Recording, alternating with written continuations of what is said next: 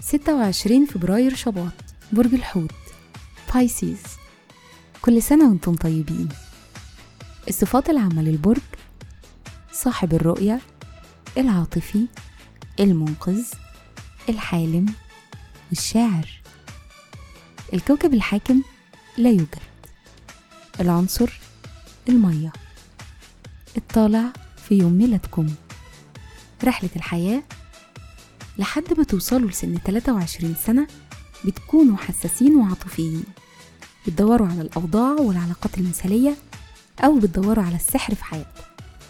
من سن 24 بتبدأوا تكونوا واثقين أكتر في نفسكم وطموحين وحاسمين أكتر.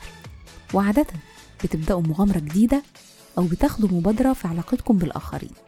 الشخصية أذكياء جدا وحساسين وبتحتاجوا جدا إنكم تعبروا عن نفسكم. مهرة العمل خيالكم خصب وعمليين وعادة بتدوروا على مجالات عمل تسمح لكم إنكم توسعوا معارفكم ومهاراتكم.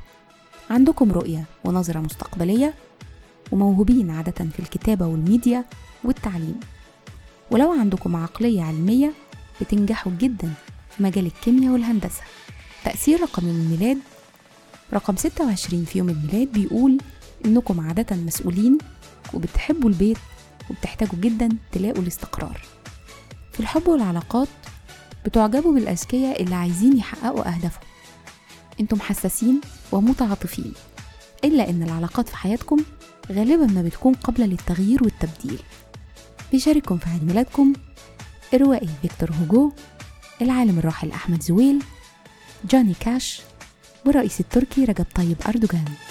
وكل سنة وأنتم طيبين.